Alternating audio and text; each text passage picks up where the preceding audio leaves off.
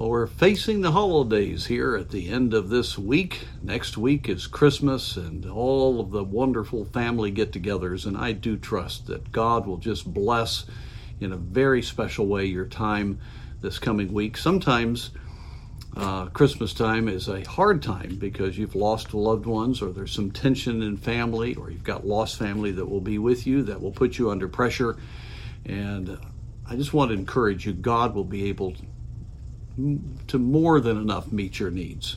But you really got to trust the Lord and make sure that there is not any bitterness or any problem in your life that's going to cause you not to have the power of God to be able to respond right.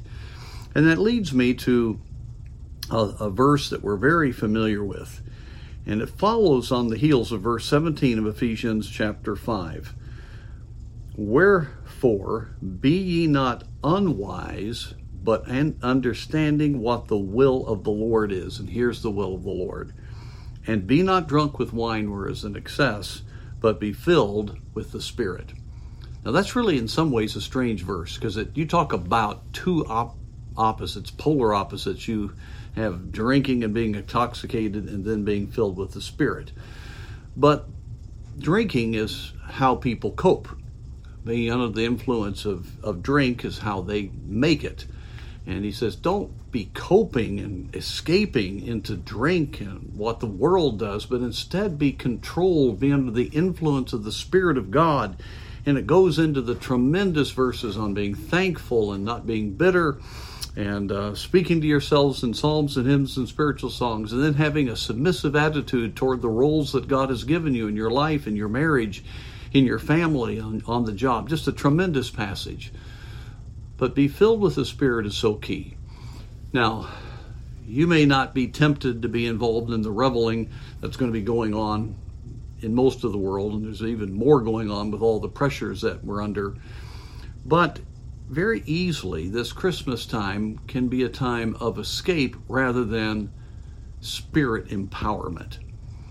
Uh, yes, we may be facing some hard things, some pressures, but we need to believe that God, during these uniquely different days over this next week, can enable us to really make the most of them.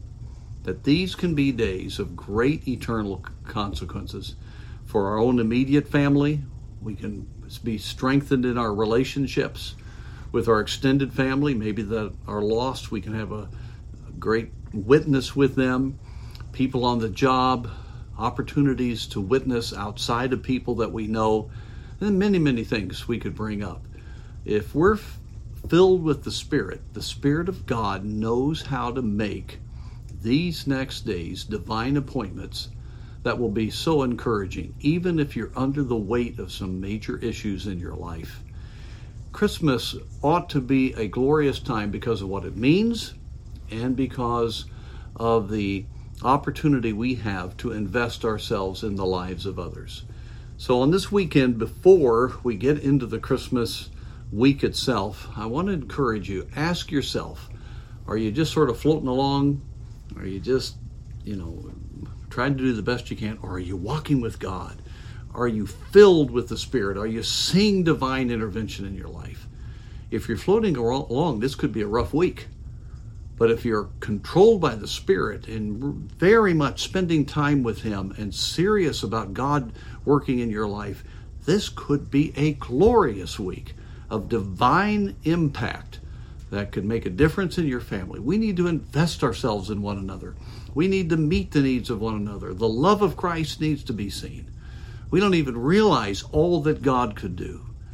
And so may God use this weekend as we're with the people of God and as we're preparing our hearts to give us a week of just wonderful eternal blessing.